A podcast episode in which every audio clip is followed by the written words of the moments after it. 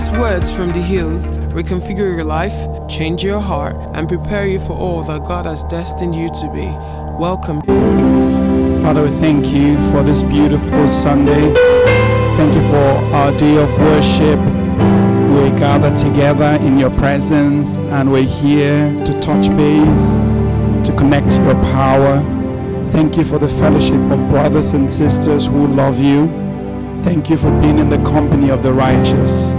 We bless your name that we have such an opportunity of free worship to come here together this morning to lift up our voices to you. There are many places in the world where men are not free to worship you. The Lord, us here, you've given mercy. We appreciate it and we thank you. We pray for our brothers also in captivity all around the world in China, in Saudi Arabia, in Iran, in Iraq, in Syria, in Afghanistan. People live in dire conditions, live in parts of Africa, right here in Nigeria, in the northeast. There's all types of unrest around the world. Today we remember everyone who is hurting all across the world. And we speak your peace over them in the name of Jesus. Thank you because you're the deliverer. And in these things you delight, for you are a God of justice. We celebrate your work in our fellowship this morning. Speak to us with clear words so we can hear and make amends with our lives. In Jesus' name, Amen. Good morning. How are you doing today? You guys look gorgeous. No, pastors try to say that sometimes, but today is real. it's real. Please uh, shake the hand of someone sitting next to you. Say, hey. Something nice. Yeah, you're welcome to church this morning. The worship was really, really good. Thank you guys at Hills Music. You're really, you're really growing and growing. Yeah. So um, God bless you guys. Thank you for serving. And thank you all for coming this morning. God is blessed that we're here because without you there'll be no church.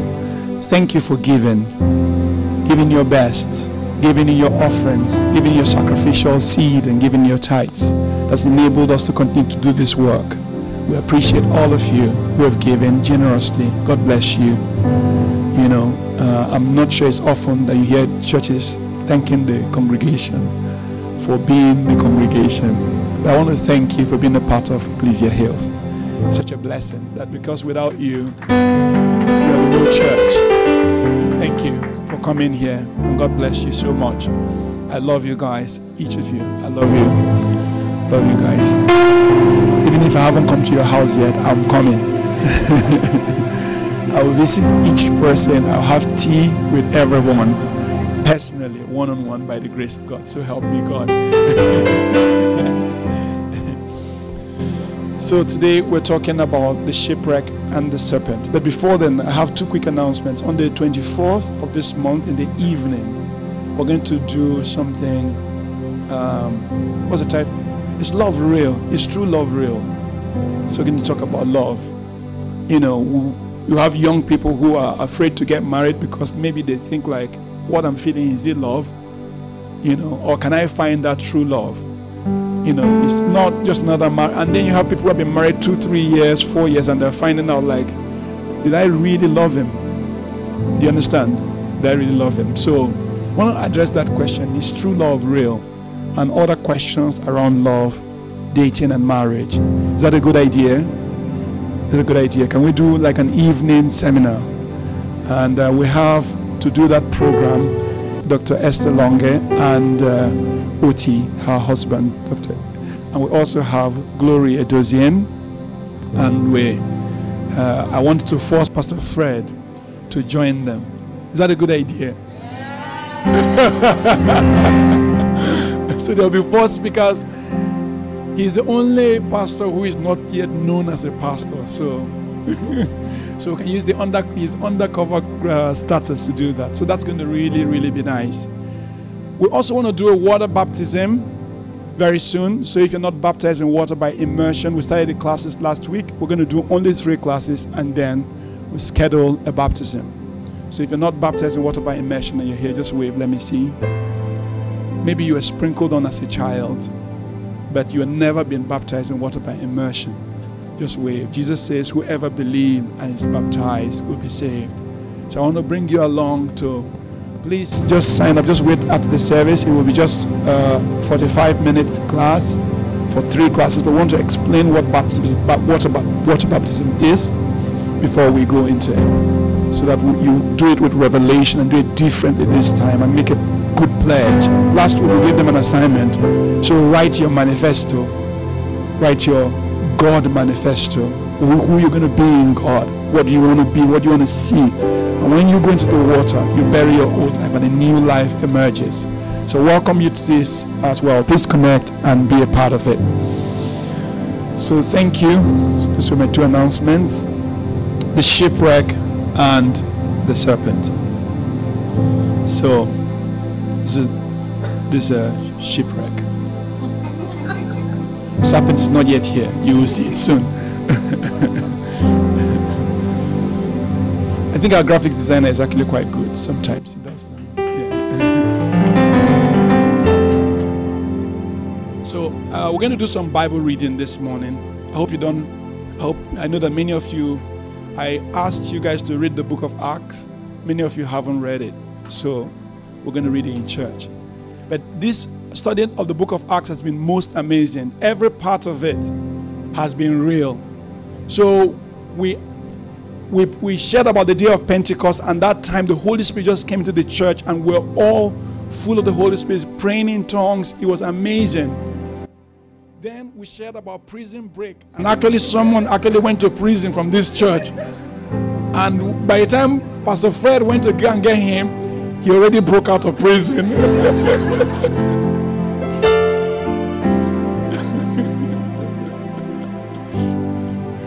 so last week we were talking about the Stockholm syndrome, and can you imagine someone actually got kidnapped? Do, do you guys understand? So it's like we're actually leaving the book of Acts because that's what that's what's happening. But the person is going to be released in Jesus' name. Today we're talking about the shipwreck and the serpent. So what does that say? Fear not, because in all these things Paul was an overcomer. So this morning I started sharing about how God wants to bring us from victory to victory.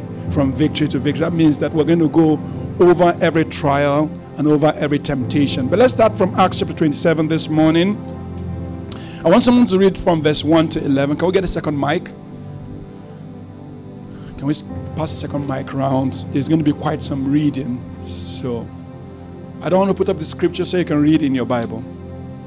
So your own Bible, get a Bible and read in your Bible. No, can put up the words and then you won't you won't go into it. But I want you to open your own scriptures on your mobile, on your this thing. Please read from the Bible and read along as a person. The first person is read. Who is reading for us? Blessing? Are you the one?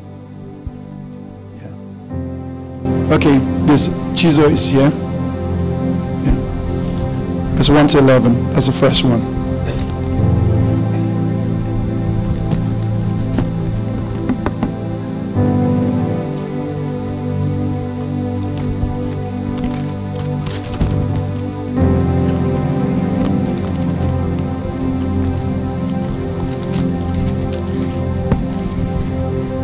When it was decided that we would sail for Italy. Paul and some other prisoners were handed over to a centurion named Julius, who belonged to the imperial regiment. We boarded a ship from Adramyttium, about to sail for ports along the coast of the province of Asia, and we put out to sea. Aristarchus, a Macedonian from Thessalonica, was with us. The next day we landed at Sidon, and Julius, in kindness to Paul, allowed him to go to his friends so that they might provide for his needs. From there we put out to sea again and passed to the lee of Cyprus, Cyprus because the winds were against us. When we had sailed across the open sea off the coast of Cilicia and Pamphylia, we landed at Myra in Lycia. There the centurion found an Alexandrian ship sailing for Italy and put us on board. We made slow headway for many days and had difficulty arriving at Cnidus. When the wind did not allow us to hold our course, we sailed to the lee of Crete, opposite Salmon. We moved along the coast with difficulty and came to a place called Fair Havens, near the towns of Lasea. Much time had been lost, and sailing had already become dangerous because by now it was after the fast. So Paul warned them Men, I can see that our voyage is going to be disastrous and bring great loss to ship and cargo, and to our own lives also. But the centurion, instead of listening to what Paul said, followed the advice of the pilot and of the owner of the ship. Since the harbor was unsuitable to winter in, the majority decided that we should sail on, hoping to reach Phoenix and winter there. This was a harbor in Crete, facing both southwest and northwest. Okay, thank you very much. That's the first part. And they got to, I like this place called Fair, Fair Havens. It's, it's a nice place near Lasea. Fair, Fair Havens. It's like a beautiful town. But that's, they didn't see any beauty at all.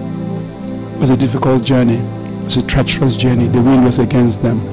And then winter was coming. So normally, if you had one of the things they said that they were looking for a place to winter there.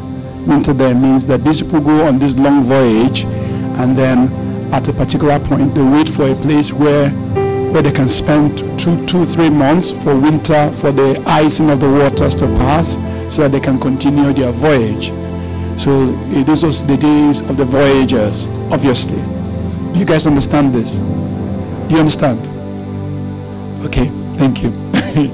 Even if you don't understand, just just act like. okay, let's go on. 16 to 26. Let's someone else can read. Who else wants to read? I will appoint someone to read. Uh, please pass the mic to Roberta. She's next to you, just behind you. Yes, give her the mic. It's 16 to 26. Thank you. We sailed along the sheltered side of a small island named Cauda, where with great difficulty we hoisted aboard the lifeboat being, um, being towed behind us. Then the sailors bound ropes around the hull of the ship to strengthen it. They were afraid of being driven across the sandbars of Syrtis of the African coast, so they lowered the sea anchor to slow the ship and were driven before the wind. The next day, as gale force winds continued to batter the ship, the crew began throwing the cargo overboard. The following day, they even took some of the ship's gear and threw it overboard. The terrible storm raged for many days, blotting out the sun and the stars, until, all, until at last all hope was gone. No one had eaten for a long time. Finally, Paul called the crew together and said, Men, you should have listened to me in the first place and not left Crete. You should have avoided all these you should have avoided all these damage and loss. But take courage, none of you will lose your lives, even though the ship will go down.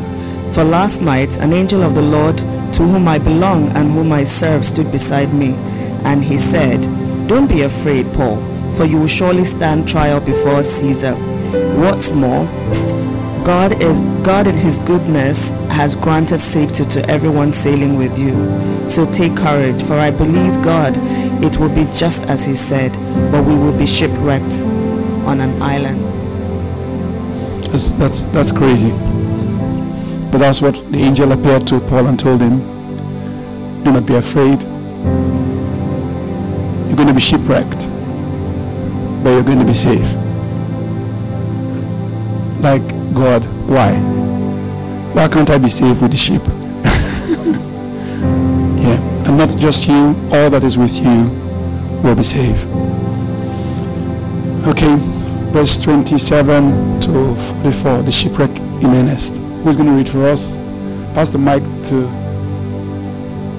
this gentleman. Yes, him. You. Yes, him. Please, what's your name? Ike. Ike, yes. Ike, read for us. On the 14th night, we were still being driven across the Adriatic Sea. When about min- when about midnight, the sailors sensed they were approaching the land. Verse 28. They took soundings and found and found that the water was a hundred and twenty feet deep. A short time later, they took soundings again and found it was 90, 90 feet deep. Verse 29 Fearing that we would be dashed against the rocks, they dropped four anchors from the stem and prayed for daylight. In an attempt to escape from the ship, the sailors let the lifeboat down into the sea, pretending they were going to lower some anchors for the for the bow. Verse 31. Then Paul said to the centurion and the ship and the soldiers, Unless these men stay with the ship, you cannot be saved. So the soldiers cut the ropes that led the lifeboat and let it drift away. Just before dawn, Paul urged them all to eat. For the last 14 days, he said, "You have been you have been in constant suspense and have gone without food. You haven't eaten anything. Now I urge you to take some food. You need it to survive. Not one of you will lose a single hair from it, from his head." Verse 35. After he said this, he took some bread and gave thanks to God in front of them. Then he broke it and began to eat. They were all encouraged and ate some food themselves. Although there were 276 of us on board, when they had eaten as much as they wanted, they lightened the ship by throwing the grain into the sea. Verse 39 When daylight came, they did not recognize the land, but they saw a bay with a sandy beach, where they decided to run the ship around aground if they could. Cutting loose the anchors, they left them in the sea, and at the same time untied the ropes that held the, the rudders. Then they hoisted the foresail to the wind and made for the beach. But the ship struck a sandbar and ran aground. The boat stuck fast wood. Sorry. Verse 41. But the ship struck a sandbar and ran aground. The boat stuck fast and would not move, and the stern was broken to pieces by the pounding of the surf. The soldiers planned to kill prisoners to prevent any of them swimming away and escaping, but the centurion wanted to spare Paul's life and kept them from carrying out their plans. He ordered those who could not swim to jump overboard first and get to land. Verse 44. The rest were verse 44 the, the rest were to get on planks on the other pieces of the ship in this every everyone reached land safely That's amazing. All of them got to land safely. What a scary story, right? Imagine like this was happening and you were there. They were making for land. The ship hit, you know, the lower part of the, the hull of the ship just hit ground and broke into pieces. And they wanted to kill people. And one centurion who had Paul had found, Paul, Paul had shown something. They've seen something. Just I have to keep this guy what this guy has said twice has been correct. So let's keep him. And decided to keep everyone uh, along. And they tried. And every single person went to the shore safely. How many of them? 276 of them all went to the shore safely. You know, I want you to immerse your head in this account. Just get the knowledge. So uh, in the reading, we're getting what? We're getting the knowledge. So, can we read more? Are you tired of reading? Let's read one more. Acts 28, verse 1 to 7. And that's where we're going to stop reading. The next chapter. Bring it to, forward to Mary.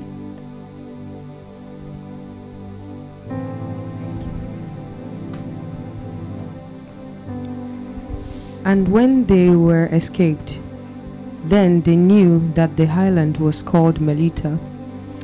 And the barbarous people showed us no little kindness, for they kindled a fire and received us, every one, because of the present rain and because of the cold. And when Paul had gathered a bundle of sticks and laid them on the fire, there came a viper out of the heat and fastened on his hands. And when the barbarians saw the venomous beast hang on his hand, they said amongst themselves, No doubt this man is a murderer, whom, though he had escaped the sea, yet vengeance, vengeance suffered not to live. And he shook off the beast into the fire and felt no harm. Howbeit, they looked when he should have swollen or fallen down dead suddenly. But after, after they had looked a great while and saw no harm come to him, they changed their minds and said that he was a god. In the same quarters were possessions of the chief man of the island, whose name was Publius. Publius, who received us and lodged us there three days courteously. Okay, And it came to pass. we can stop there in verse 7. Okay, thank, Thank you. Thank you very much. You have to change your translation, Sister Mary. Who receive it and, and endure it. Even how she's struggling with the translation, so get a simpler translation. The New Living Translation I recommend for you. okay. So, one of the first things I want to point out about about this this voyage was that there was a man in the voyage led by the Spirit of God. It makes a difference when on an enterprise people go forward by the Spirit of God. And that man was Paul. He said to them, Don't sail. They did. Do you understand? And they ran aground. He said to them, Don't run off the ship. They didn't. And they stayed safe. There's a sense of accuracy in his message. Just so, such accuracy. At some point in time, they wanted to shoot, but they didn't shoot, right? He also came to them and said, Eat and relax. That's amazing, right? He took bread, gave thanks, and then offered the bread to each of them. And when they saw him eating, the atmosphere changed and everybody ate and became strong. Think about the kind of tension that will be in people's hearts after they've been sailing for 14 days and they haven't eaten. Do you understand? 14 days is like they, they, they were actually starving, to be honest, right? Because there was no purpose to their not eating. They were literally starving for 14 days. That's a long time. Uh, so sometimes when we read this story, think about 14 days. Like if you don't eat from morning till night, how do you feel? You feel strong. Two days, three days, 14 days. So obviously there was something here. So something else you can see is just the fact that Paul himself was a man who was listening beyond whatever was happening in the ship. He was a man larger than that ship where he lived in. There was a ship, but there was a man bigger than the ship which carried him. And I, noticed something else. He wasn't frazzled. Is there some kind of confidence that happens when you walk with God that makes you unshakable in the face of challenges? And that's what Paul was like. So, if Paul was like this, you would ask if a man of God was going on a voyage, why a shipwreck? Must there be a shipwreck? Do you understand? Those of you who journey with God, ask yourself must there be problems and challenges in this life? Why the shipwreck? We notice he stayed calm. He broke bread. He had revelation of what? He pastored the 276 people on board. But why a shipwreck? Can I ask you guys, why do you think a shipwreck is necessary in this life? These are some of the questions we're going to ask God when we get home. Some of these questions I don't have an answer for. The only thing we know is that we live in a fallen world, and the elements of the world do not sustain perfection. As a result, we are subject to the elements of the earth. If you are a man of God, you are not going on a party cruise. You're going because you've been carried as a prisoner, not because you were doing your own bidding, but because you were doing the Lord's work. He was the most prolific evangelist of his day, yet he encountered a shipwreck.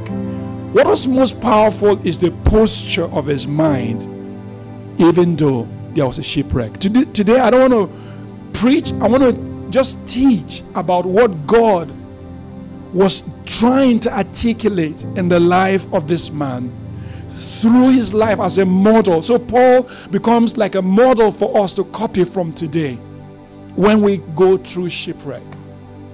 Can I tell you something? Shipwrecks will come. Some enterprises will not end well. Some of your businesses will blow out of water. Today, let me tell you that some of you can be fired from your job. Today, let me tell you that you're not going to live necessarily a life of perfection. Some of you can be without work for a long time. Some of you can be in a place where you need to look to other people for resources. Life will not necessarily be perfect for you all the time. But there's a promise of God for everyone who walks with God. There's a promise of God. And even though life is not perfect, He will keep you safe. He will keep you safe. Say amen. If you believe it, say amen. He will keep you safe. That is the promise of God. That is the promise of God. He will keep you safe. He will keep you safe. Hallelujah. Then let's go to the serpent part. So these guys got to the place in chapter 28 they were warming themselves by the fire. The people of Malta, they, you know, your translation called them barbarians. There was actually a tribe called the tribe of the barbarians in North Africa who, um, you know, the island of Malta has two main cities, Valletta and Gozo, right? I don't know which one of this. I think it's nearer Valletta, the story goes, where this shipwreck happened, right? And in this town, what was happening was that these these people came, local people came and saw. It was like you saw an accident or like a plane crash. What do you do? Rescue mission. And it was winter was setting in, so what did they do? They set up a, a big bonfire for them. This fire was just flaming. And of course, Paul, being the helpful guy, he was the one going to what? Carry firewood. As he brought the fire to uh, brought the wood to put in the fire, he didn't realize that there's a huge viper inside. And the viper just went for his hand and grasped his hand. You understand? Ah, sometimes the reason why you get into trouble is because you are trying to help someone. Isn't it true? You're the helpful one. So there, there, are some, there are quite some lessons here. I just want to pick them out for you. Being of help all of a sudden lands you in trouble. Being there to rescue one night. There's a guy who was coming from a hotel saw somebody who had been hit by a car, put this person in his own car, and then trying to get this person to the hospital, the person died in his car.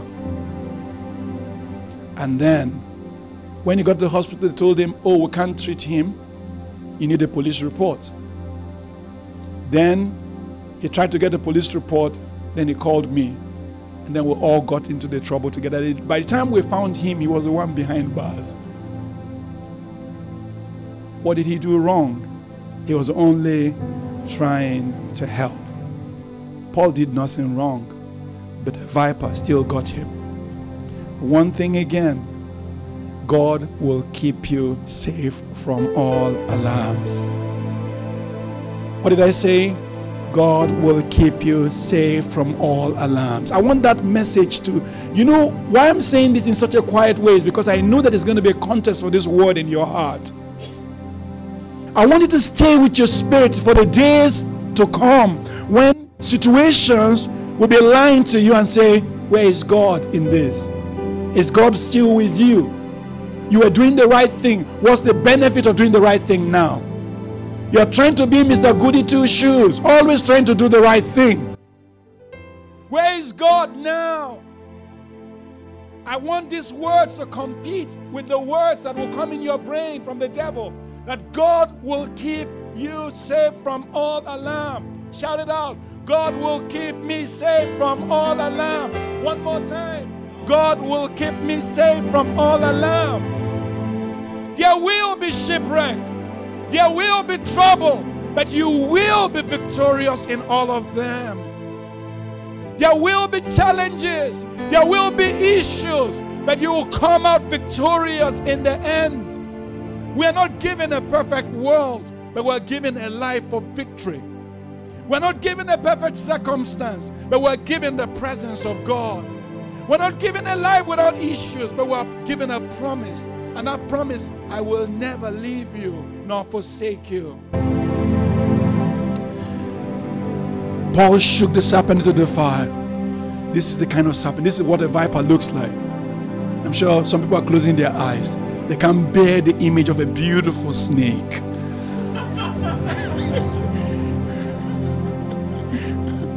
it's an endangered species. These, they, these, these versions of venomous snakes are being preserved by naturalists and environmentalists.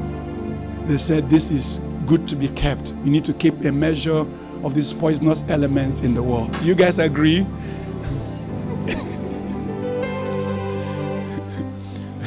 we Africans have some kind of paradigm with these kind of things, right?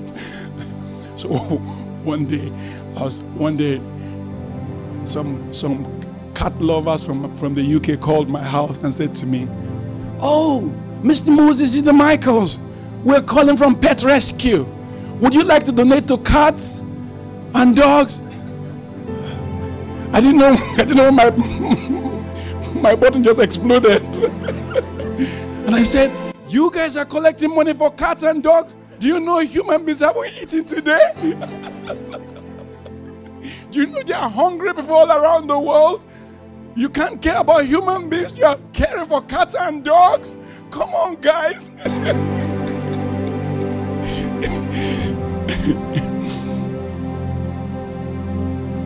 The serpent had no useful purpose. It, it was only there to remind man of God that even though you touch deadly things, they shall not harm you. The serpent may have no use. As far as Africans are concerned, in our ecosystem, we don't need snakes. Kill them all. but in this place, he had a useful purpose of showing that the presence of God was with the man of God. I don't know what serpents exist around you. Some serpentile people, some serpentile elements some treacherous people who will betray you at any point, who can't wait to attack you, who in the job you're doing to defend people, they will stand up to attack you. They are the serpents. You will find many serpents in your life. Is this getting? How many of you have seen serpents in your life? Let's be honest. Like serpentine kind of people, like people who just can't wait to just cheat you, take something from you, you know, deceive. They look nice on the outside, but inside of them is deadly poison. He will keep you safe from the serpents. He will keep you safe from the serpents. Don't fear the serpent. Don't fear the serpent. Don't be afraid of the serpent because the keeper is around.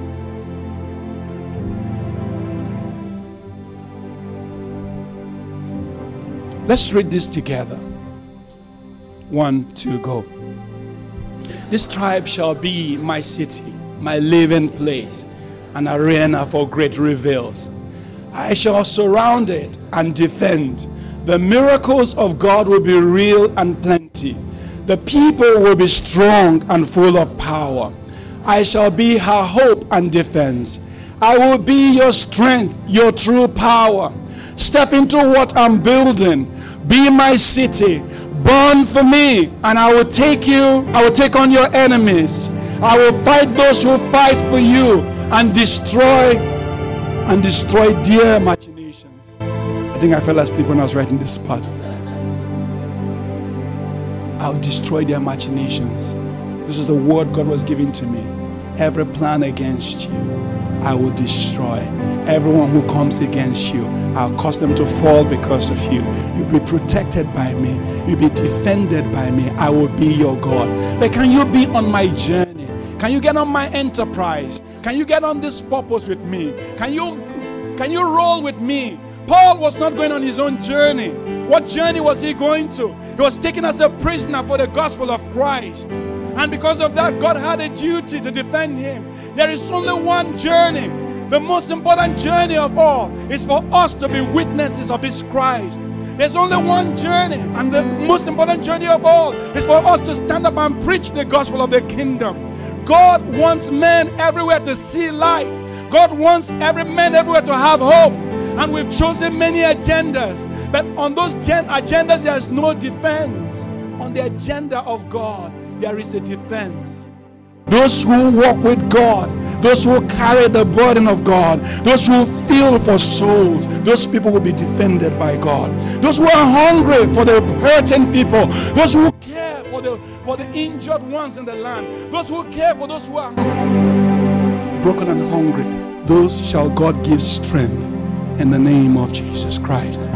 God wants to give you strength, but God wants you to be about Him. God wants you to be about Him. God wants you to be about His enterprise. And in that place, there will be protection. Every time God talks about us taking on deadly things and He shall not hurt us, He actually was talking about with regards to the gospel. Remember, go into all the worlds and preach the gospel, and this shine shall follow them who believe. They shall what? They shall cast out devils. What else should they do? They shall what? They shall speak with new tongues. If they shall pick on serpents and scorpions, and nothing shall by any means hurt them. What kind of people? Those who go to preach. God has a burden to defend those who stand for Him. What do you stand for? You know, I had an argument with someone last week. People stand for all types of things. There are about seven spirits that have been given, seven to eight spirits of things that have been given. And this time the devil is using to fight humanity. And if we don't know, we can stand in this place and fight, but we're not fighting for God. There are nice things to fight about, they are not godly. Do you understand? If I go into some of them, there will be controversy in this room, real controversy.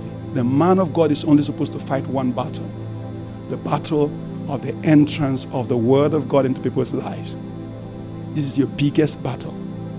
Because I can tell you, when every woman has equal rights with men, when gay rights become human rights, when food and poverty ceases and there is food on every table, when every constitution is balanced in the world and there's no more injustice among men, when every school is available for everyone to get educated and there's no more illiteracy in the world, when everyone has a million dollars in their own personal account, they can buy any trip they want.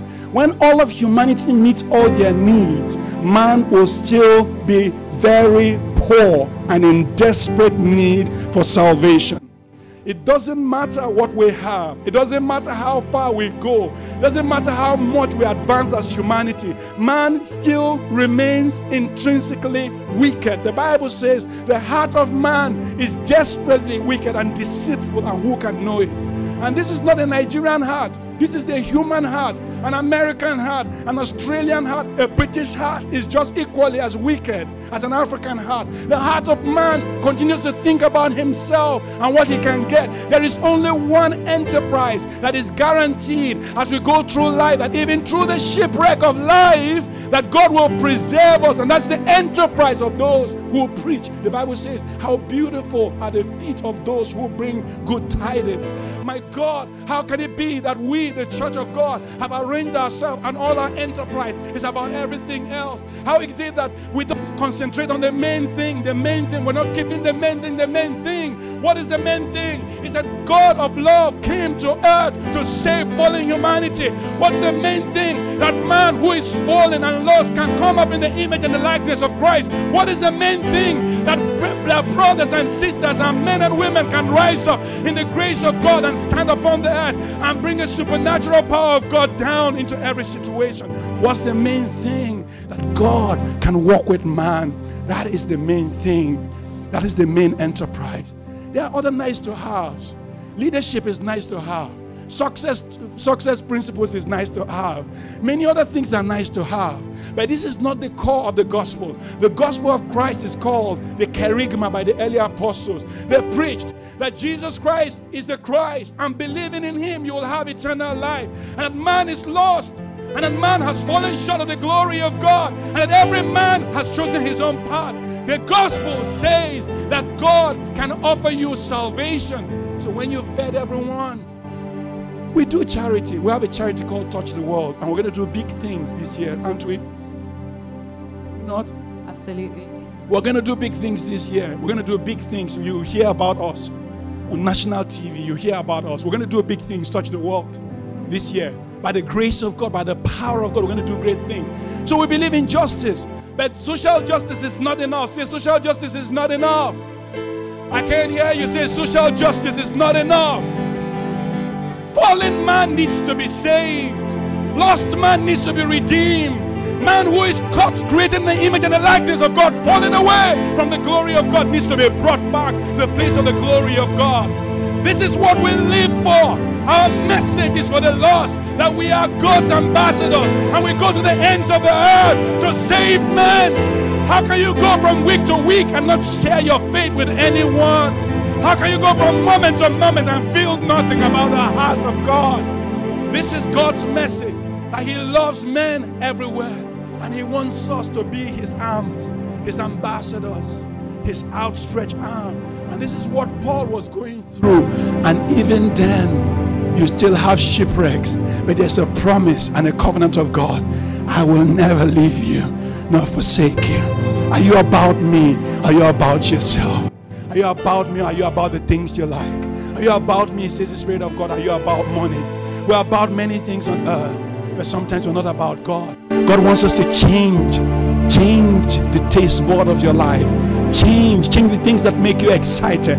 Change the things the Bible says, as the whole of heaven rejoice when one soul is saved. That tells you the value system of heaven. What do you think makes the earth rejoice? If I said, Oh, someone just gave their lives to Christ now, let's put our hands together, you see the level of hands. But if I say, Wow, can you believe this guy just made a million dollars? I would have practicalized it and give me a testimony and say, Yeah, Pastor, Pastor Fred, come, on, come. Pastor Fred, come. You guys just believe, don't you don't believe it? Pastor Fred just won a, won a contract from the federal government. The contract is, is 20, 25 billion naira. You want to celebrate that? Let's give thanks to Jesus Christ. Yay! If I say Dara just gave her life to Christ, are we going to get the same level of celebration? That tells us our value system. The church celebrates marriages, money, everything else apart from souls. We have no value for what heaven has value for. The Bible says the heavens rejoice over one sinner who was lost and comes back home. God has value for humanity.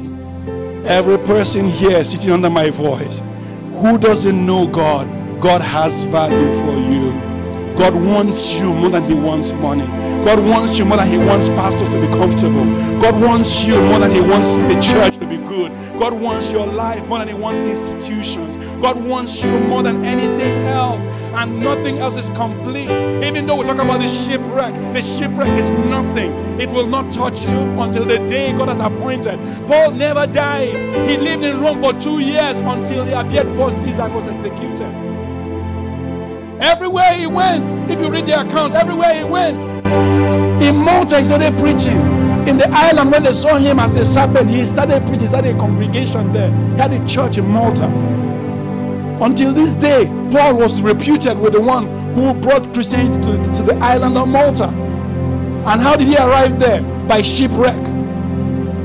If it's you, can I ask you how you behave when you don't have money and you're living right. A young lady, you don't have money, you're living right. You can see all your friends doing aristo. It's not complain, complain. You come to God with God, man. Why should I suffer, dear Lord, doing righteousness? And the church will teach you some sad song. It's not an easy road. We're traveling to heaven, and many the trials on the way. And some people say, Oh, no, no, it's not an easy road. Hey, no, no, it's not an easy road. And we indulge in pity party. What of the young man who is trying to hammer, trying, trying one year, he tried, nothing. He tried again, nothing. It's like one one rich man, very rich, one of rich from petroleum, very, very rich in trillions of naira, said to me one day, Pastor Moses, it seems like you cannot do God's way and be rich. Do you know what he was saying? He was saying that in his practical world, what he needs to do to keep his wealth was totally treacherous to the kingdom of God. You guys understand? Are you going to live right for God? Are you going to be doing Christianity games? Going to church? Are you going to have a relationship with God? Are you going to be offended with Him every time He doesn't do something right in your life? Are you going to go all the way? Say, God, even if you kill me, I am your worshiper. Even though the lines don't fall upon me in pleasant places, even though some family member dies, even though there's pain in my heart, I will worship you. Even though it doesn't look like it, I will follow after you. Job was who says, Even though you slay me, yet will I worship you. In closing, let's look at some of the lessons and take these lessons home. Number one, Paul was a man of revelation, he knew what was to come. Number two, the desperate situation he was inside helped his leadership to come out. What do we see of Paul's leadership? He wasn't ashamed. He wasn't taking, you know, if some of you like you're now in chains, you're a prisoner in chains, what will your countenance be like? Will you be the happy, bubbly guy that you that you are today? Or will you be downcasted like, is this me now in prison? Some some men will lift up their head and cry, Ah God, you do me something.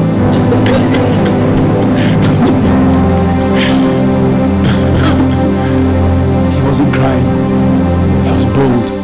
Was praying. And he's praying so much. I don't know what kind of prayer he's praying. God of the angel armies, you're always by my side. I know who stands before me. I know who goes before. I know who is behind me. You surround me. It may look like I'm surrounded, but I'm surrounded by you. It may look like I'm surrounded, but I'm I fight my battles. This is how I fight my battles. Some of the battles you fight is a battle for your mind and stability in the midst of the shipwreck. Because there will be bombardment of your mind. There will be ideas filling your head. If God is with you, why are you going through this? If God is with you, why is this happening to you? If God is with you, why is this person dying? If God is with you, why is this situation difficult? Why can't you find money? Everybody's getting a job. Why can't you get a job? Are you sure God is with you? God is not with you. God has forsaken you. And that's what people say about Nigeria. You say, let me leave this God forget forsaken country. Let me go to America. I'm coming to America. That's what some people say about Nigeria. Do you believe in God? Do you believe in the God of the resurrection? I think like the background is ready. The backdrop is ready for God to work. It will be so clear when God has changed Nigeria's destiny. It will be so clear when a difference has been made. between where we are and where we need to be. It will be so clear when God moves upon the land. Why? Because in the backdrop of darkness, light shines brightly. Light is coming, morning is coming. The day is coming when the grace of God will be poured on this nation. The day is coming when the Nigerian passport will be respected and men will travel from far and near to come to oppress in Nigeria. People will look for Nigerian visa because we'll get our acts together. We'll fix our streets and build our cities. We'll raise our children in the glory of Yahweh. We'll be a black bastion on the face of the earth. People will never have seen anything like that. We will be better than Wakanda.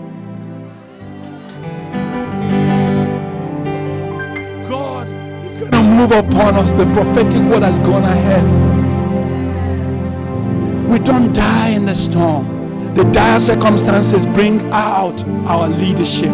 We shine in the midst of darkness. He shows his gift of encouragement. He was a leader. He stood up and said, Guys, why are you so discouraged? Eat some food. He took bread and broke it and said, Oh my God, I give I, I can't imagine the kind of prayer he prayed. Man, man, do you know 276 people were tied to him. All of them had to listen to him. There were three categories of people. There were sailors who were technical people running the ship. There were soldiers with a centurion who were designed to carry prisoners to, to, to, to Rome. And then there were the prisoners. Three categories of people. Unbelievable. He had a, he had a church. Everybody sat down and listened to him. First of all, they didn't start by listening to him. He said to them, Don't row, don't go. They went. By the next time, by the next time, they started listening to him very well. When they saw what he said happened. Do you understand? They may not listen to you the first time, but by the time you give them a prophetic word, they begin to pay attention. They begin to pay attention. God will give you the right words, and people will pay attention to your words in the name of Jesus Christ. His leadership came through. The gospel was paramount. That's next point. What is paramount in your life? If I can ask you, what do you use 90% of your life to do? What is the most important thing in your life? What is the thing that you most hold dear? What is that thing that you are keeping as the most pivotal thing in your life? Is it your job? What happens when your job becomes slippery ground? Is it your business? What happens when your business fails? For Paul, the most paramount thing was what? The gospel. Once we talked about the daughters of Philip who prophesied. There was a guy called Agabus in their house, and they took him, took his sash, and tied it and said, This is how the, the this is how the bearer, the owner of this sash will be imprisoned in Jerusalem and chained like this. They thought they were discouraging Paul. Paul stood up and said, Guys, guys, guys, guys, guys, you want to break my heart. I'm not ready only to be in prison, I'm ready to die for this gospel. He loved not his life to the death. The gospel was everything for him. That those those those 300 almost 300 people on that ship they heard it so you cannot believe what he preached to them by the time they came out they were not the same people are all, he made all of them believers. How are we in our distressing situations? Can you be on a fraught voyage and be preaching? Can you be can you be stranded? Okay, let's not talk about voyage because many of you don't travel by ship. Your flight got delayed, cancelled. You are grounded in an airport. You haven't showered for days. Will you be preaching? Do you guys understand what we're talking about? Or will you be angry with the airline? Will you see only the physical? Will you see like, ah, it happens to me or sometimes like, oh, I'm in here, I'm here. Which means there's an opportunity somewhere. God, what do you what do you want me to talk to? And I've run into many people like that. Run into many people in the midst of nowhere. Do you understand? One day, I just finished preaching. I was about to leave the walking streets in Edinburgh. As I stepped out, I saw one lady sitting by the side. The Holy Spirit said to me, said to me, Will you talk to her? I said, The Holy Spirit, I've closed.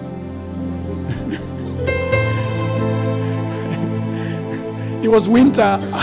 My hands were frozen. the African blood was drying up. but the Holy Spirit had spoken. And I went there. And I said to her, Have you ever believed in Christ? You, you know about God. Have you ever heard about God? She said, Well, there has to be someone out there. So, have you ever been to a church? She said, No. So, so your parents never took you. She said, Oh, no, my mom is a witch. So, what are you doing in Edinburgh? Oh, I just, I'm just touring through Edinburgh. I came from New York yesterday, and tomorrow I'm going off to somewhere else in Europe. And I said to her, Do you know God sent me to you? I became what? More confident. It was clear that God sent me to her. The Lord who made the heavens and the earth wants me to have a word with you. The God you don't know who created you wants me to speak into your soul. In five minutes, she was crying and giving her life to Christ. How powerful is that?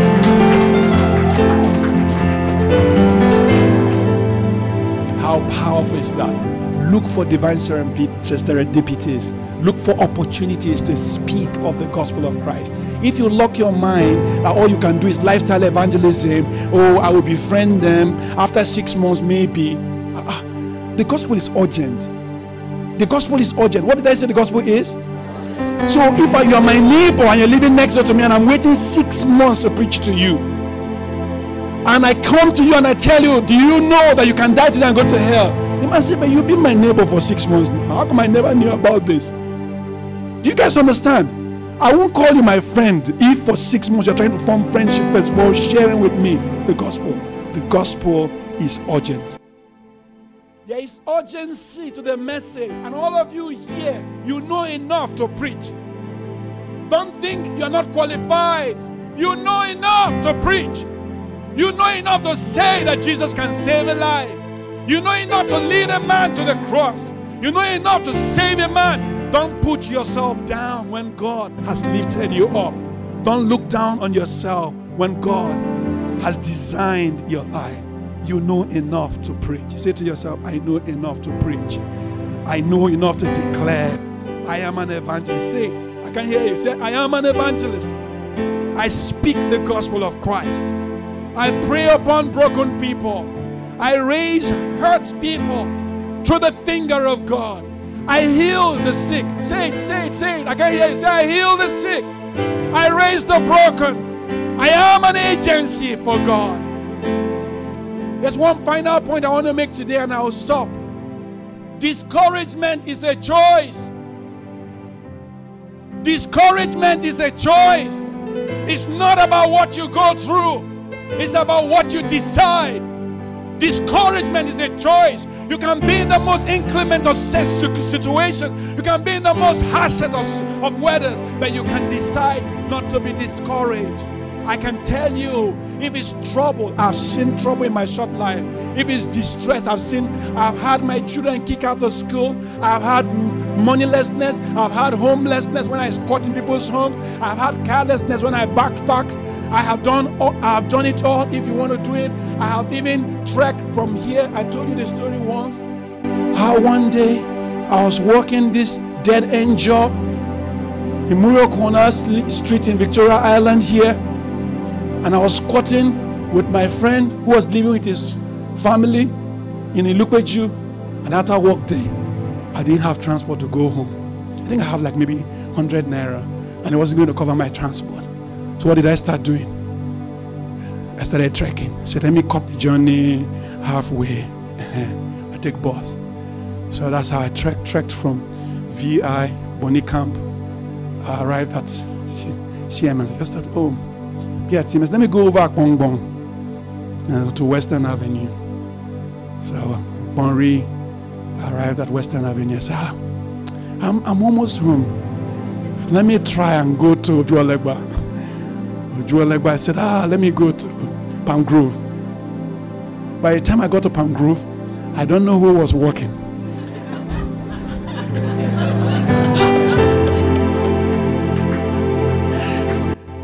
When I told this story to my friends in Abuja, they started calling me Johnny Walker. keep keep on walking.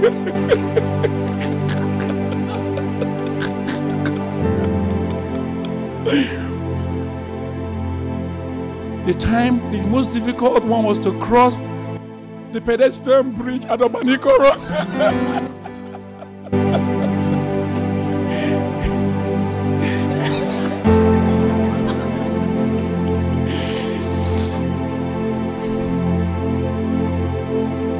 How do you think I lay down that night?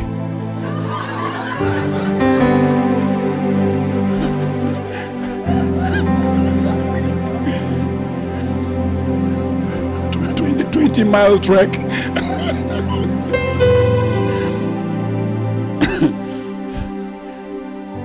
what do you think I did the next day? I woke up and asked my friend, You get 100 naira, dear?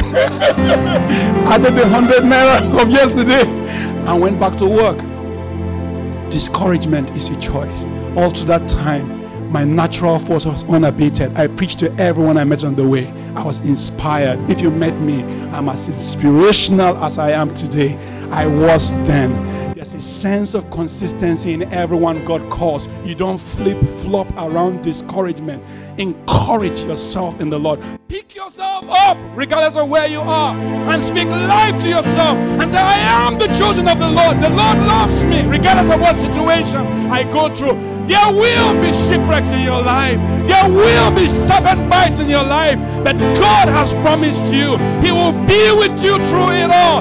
Why do you fall down and play dead? Why do you want to act discouraged? I encourage you this morning to rise up in the glory of God. Rise up in the glory of God, regardless of where you are. Pick up yourself in the glory of God. Pick up yourself in the power of God.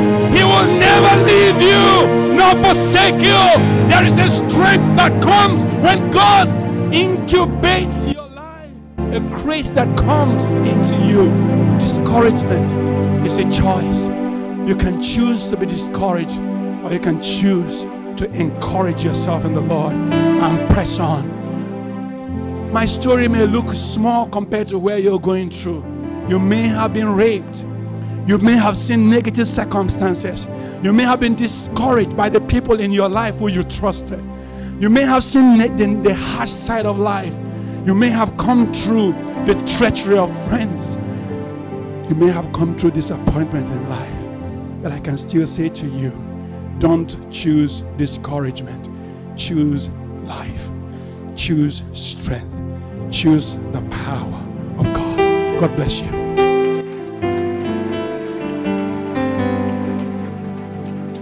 Thanks for listening to this message from the Hills Church. Our mission is to love people, connect with family, and touch the world. Learn more on our website at www.ecclesiahills.org or email us at hello at ecclesiahills.org.